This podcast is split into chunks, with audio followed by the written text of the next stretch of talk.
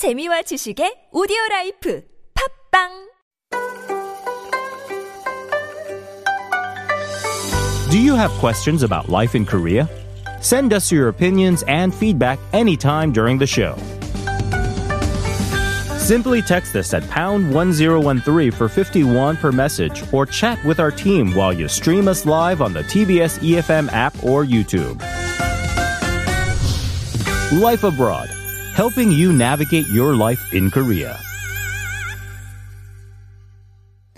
And picking through the news to tell us just what we need to know is reporter Grace Shin. Good morning, Grace. Good morning, Singan. Let's begin then. Uh, yesterday, Seoul reported three new cases of COVID 19 where the newly infected apparently had no direct contact with confirmed patients. And this is gathering news because it's part of the free sort of preemptive COVID 19 testing that Seoul had provided to anyone who wanted to get tested for the virus. Right. Earlier this year, Seoul City announced to carry out free COVID 19 tests to residents as a preemptive measure to prevent further cluster infections in the city. And since June 15th till October 16th, a total of 10,541 residents received free tests. And it was only until September 15th when the first confirmed case was reported. And since then, three more residents were added to the list of confirmed COVID 19 cases. Now, you might be wondering why this is so noteworthy, mm-hmm. especially as three cases seem to be relatively small to the number of newly added COVID cases every day. Well, this is actually because a total of four COVID 19 cases that were found were found through these preemptive COVID 19 cases. Before June, only those who had been in contact with confirmed patients, visited affected areas, or showed related symptoms could get tested for free. But with growing concerns on the rise of COVID 19 cases in the metropolitan area, Seoul City performed free preemptive tests to th- test those without any symptoms or direct contact with patients. So the fact that four people caught COVID 19 without any direct contact with patients is quite distressing. And regardless of the number of COVID 19 cases decreasing in the past couple of days, the city government stressed that residents should be extra cautious. They also encouraged residents to feel free to get tested, and preemptive tests are free of charge for the general public. They're provided at seven municipal hospitals as one can apply for these free tests on the Seoul Metropolitan Government's website, and applications are open every Monday. So, four out of more than 10,000 tests does seem like a rather small number. But as you say, um, the fact that there are still quite a few people who do not show any symptoms is always cause for concern. And those free tests are available if you want some peace of mind. Moving on to our next item, the Seoul government has also announced that it's going to expand the number of public facilities that provide free sanitary pads or sanitary products to 240 facilities. Tell us more about that. This is a whopping increase in the number of public facilities providing free female sanitary products compared to 2018 when this public project was first launched. For years, a number of women's rights groups demanded the government to launch a free sanitary pad program, especially after young girls from low income families were reported in 2016 to have used shoe insoles instead of pads mm. because they couldn't afford to buy women's products during their period. That's why in 2018, Seoul City first launched a pilot program to provide free female sanitary pads. And with more than 92% agreeing to this project, the government started this free sanitary program with 11 public facilities, including the Seoul Museum of Art and the, Mu- and the Seoul Museum of History. And this was all to tackle the so-called period poverty found mm. amongst young women. And last year, the number of public facilities with free sanitary pads increased to 202. And in the beginning of 2020, these emergency sanitary pad dispensers jumped to over 240. Now, towards the end of this year, the number of facilities will increase to 265. So if you want to check where these emergency sanitary pad dispensers are, visit map.seoul.go.kr. And don't forget that today is Menarche Day. So this day was established by the Korean Society of Obstetrics and Gyno- Gynecology to mm-hmm. induce social interest in social interest in the woman's first period. And in the same spirit, Seoul Metropolitan Government is holding an online campaign called How Has COVID 19 Changed My Menstruation to improve the perception of women's cycles. So one can participate in this online campaign, which will be held till November 14th, by describing how COVID 19 changed their menstruation experiences. And here's what you should really know is that among those participated in the campaign, 200 people will be randomly drawn and gifted with menstrual items such as menstrual underwear, heat packs, and paint bands. All right. Well, obviously the the prizes are kind of um, there to sweeten um, your participation, but obviously it's more about uh, raising Right. uh, positive perception about uh, what happens naturally to women. Let's move on now. The Seoul City has also announced plans to distribute wild animal rabies prevention drugs on popular mountains like Bukhansan, which are very popular, especially during the fall because of its fall foliage. Tell us more about this one. Yeah, the city announced to distribute over 40,000 rabies prevention drugs in the form of bait on Bukhansan, Dobongsan, Seoraksan, Buramsan, and more and more. And these are all famous mountains in Korea that not only attract tourists, but also raccoons. So the government will also spread animal rabies drugs on Anyangcheon, Yangjaecheon, and Tancheon that are also known as the home of wild raccoons. And this rabies vaccine is a brown solid that is three centimeters wide and three centimeters long. And in order to attract wild animals, this preventive vaccine will be put inside a fish cake or hmm. chicken dough before distribution. Now, rabies can be found in the saliva or mucus of wild raccoons. A person can be infected with rabies once bitten by wild animals. And symptoms usually appear after the incubation period, which lasts for a month. So, in order to prevent any chances of getting rabies, the government decided to spread this preventive medicine around mountains and streams. The city will spread 18 to 20 bait pills filled with rabies prevention drugs at each place. And this way, it'd be easier for wild animals to find this and eat it. Mm-hmm. So the city will put up warning signs at the location of the medicine distribution, but the government asked people to be careful and try to avoid contact with these rabies prevention drugs because they can cause itchiness and allergies. So overall, if you're planning to go on a hike anytime soon, just try to keep yourself away from any wildlife. And I know a lot of people also take their um, pets, maybe dogs, on their hikes or walks along the streams that they should be careful about not ingesting these um, drugs as well. Right. Moving on, we mentioned social distancing has now been relaxed to the lowest level of one, and that means we can look forward to some in person performances, especially those of the classical nature. For months, they had been suspended and only kept online. Right. Even the prestigious Mariinsky Ballet of Russia and the world's top symphony orchestra, Vienna Philharmonic Orchestra, had to cancel their face to face concerts in Korea due to COVID 19 mm. and social distancing measures.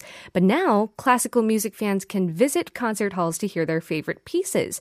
And this includes pianist Cho Sung Jin's two week solo concert that will start from October 28th.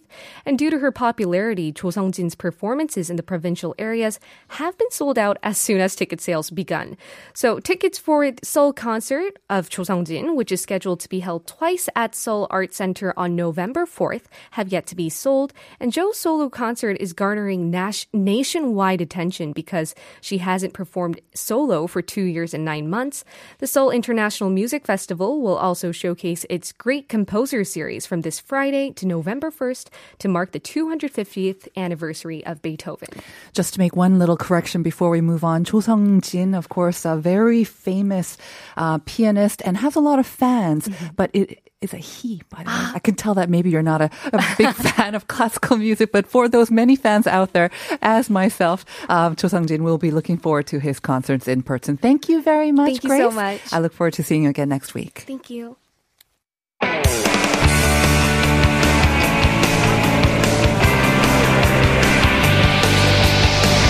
From the latest headlines to conversations about the trends and shifts that shape society at large, explore what makes living in Korea interesting with Life Abroad on TBS EFM.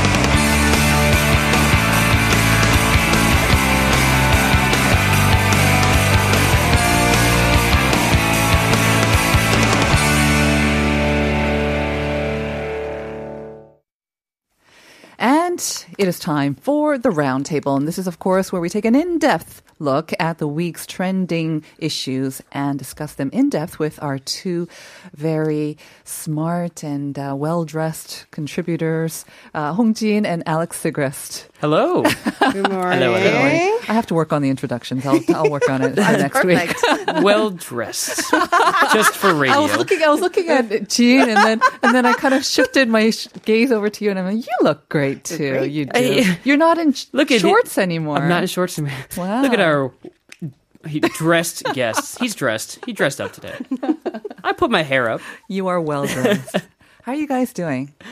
Oh, Doing good. good? Yeah. Good, good. Did you get to go see the fall foliage? Um, just on the drive over here, like just um, that strip, I think before, like that kind of connects with the uh, the World Cup Stadium. Did you see the brilliant colors on the Oh, trees no. lining I the didn't avenue? come that sort of? way, but I'll check it out It's it's leave. It's definitely. nice I think outside. this week might be the last kind of week to really enjoy it here in Seoul, anyways. It's beautiful. Uh, well, Winter I was inside a lot, I can so we'll see. see. All right. So I can see that um, we should move on to our issues of the day. And we do have two issues that are quite uh, interesting.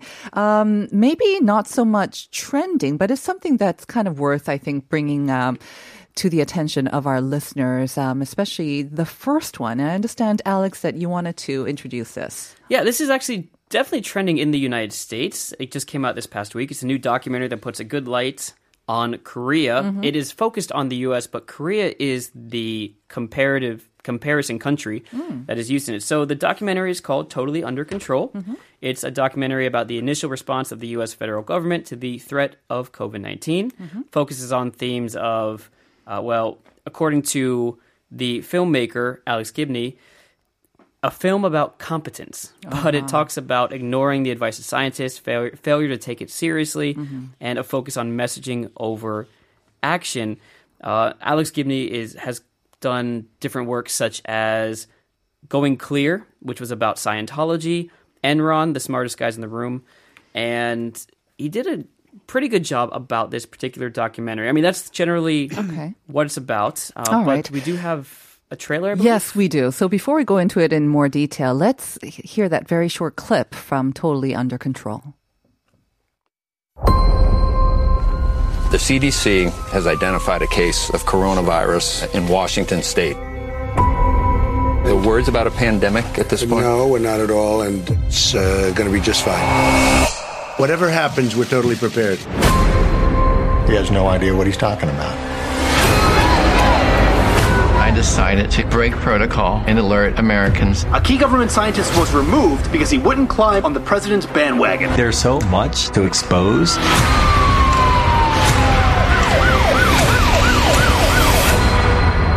We have it totally under control.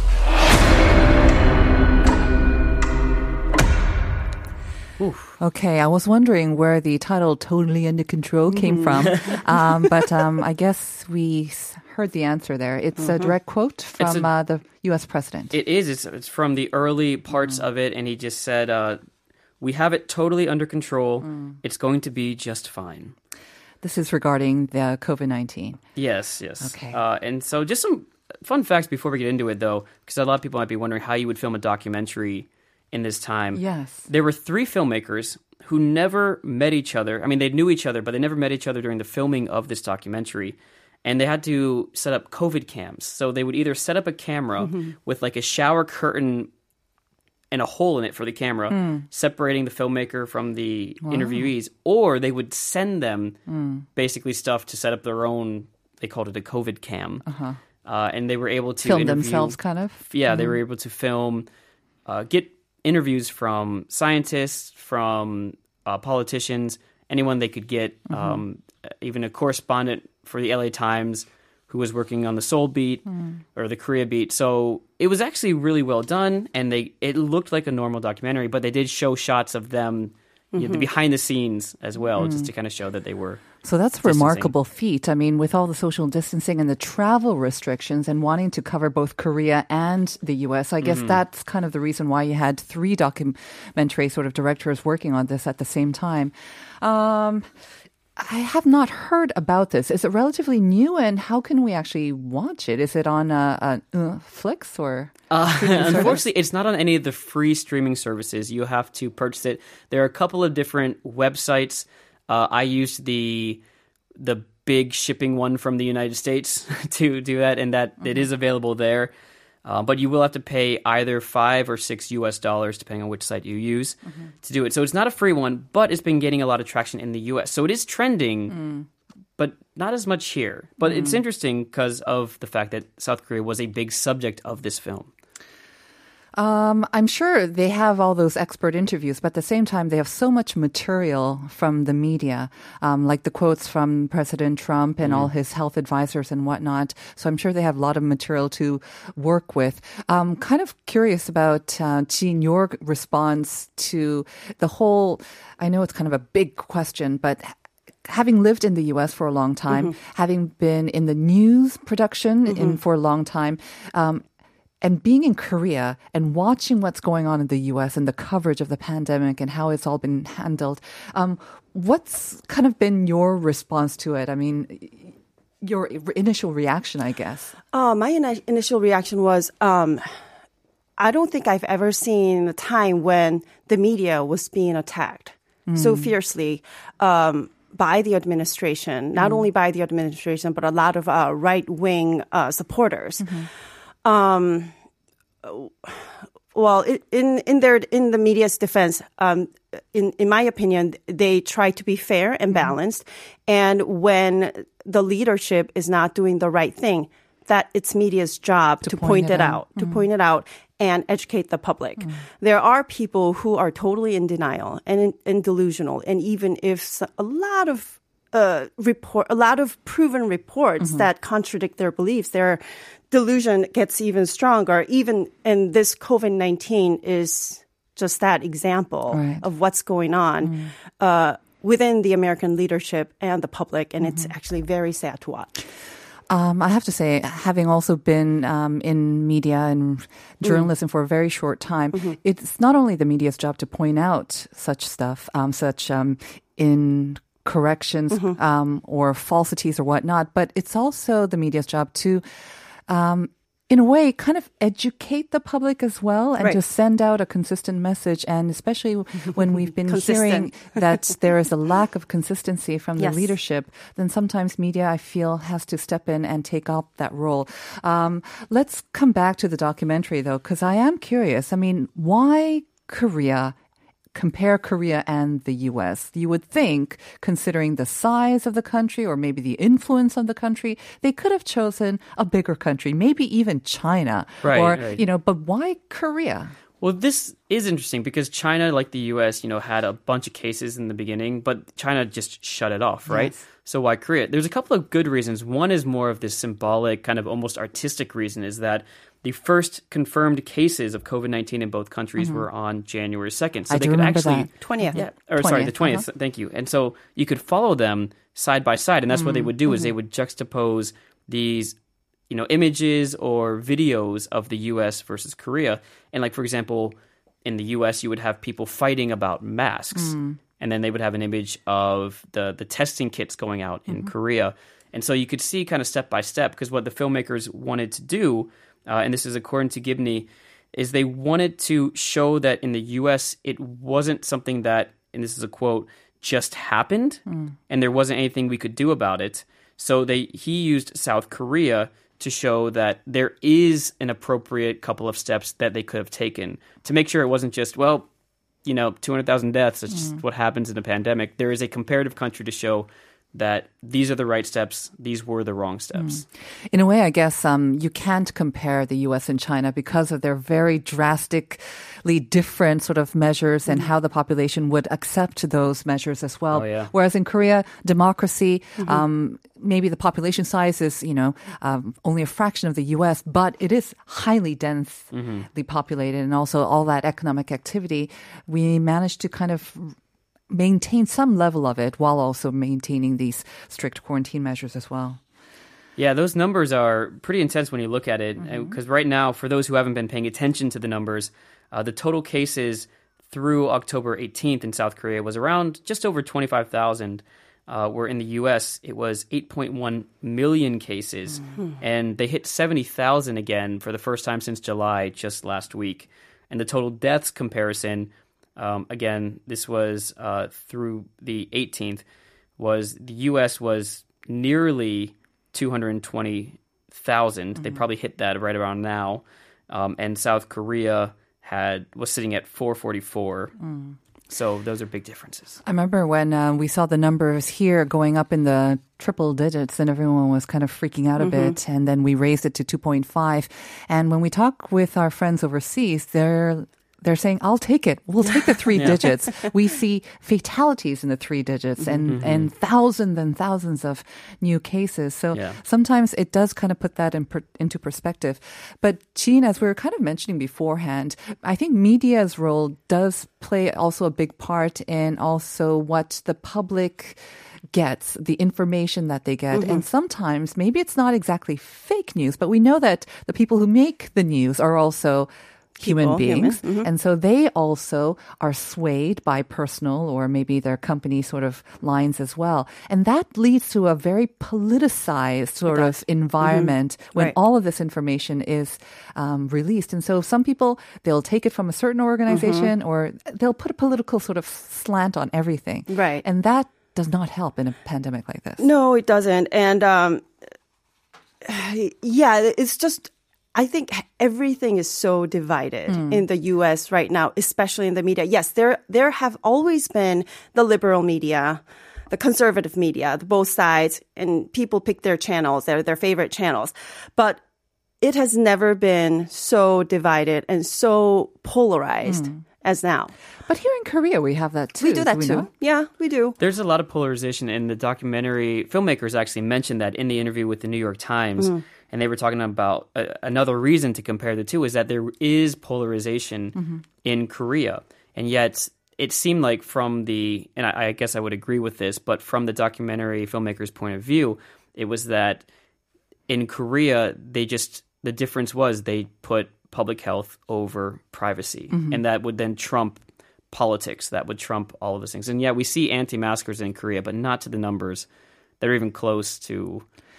I, I mean, think- not even anti-maskers, No, but anti-government yeah. Of policy course. people, I should say. There will be people who are criticizing government and the public policy, but I think with masks, that's one thing that Yeah. everybody Right. agrees on. And I there think are that certain things been- that we agree on. Yes. Exactly. Um, so it is kind of interesting that um, they do continue to compare the South Korean and the U.S. response to this pandemic. And I understand that um, they even have, like, like you mentioned, a very literal side by side scenes as well. Mm. And that's something that we can also discuss in more detail. We also do have some online comments regarding this as well. So I'd like to hear about them.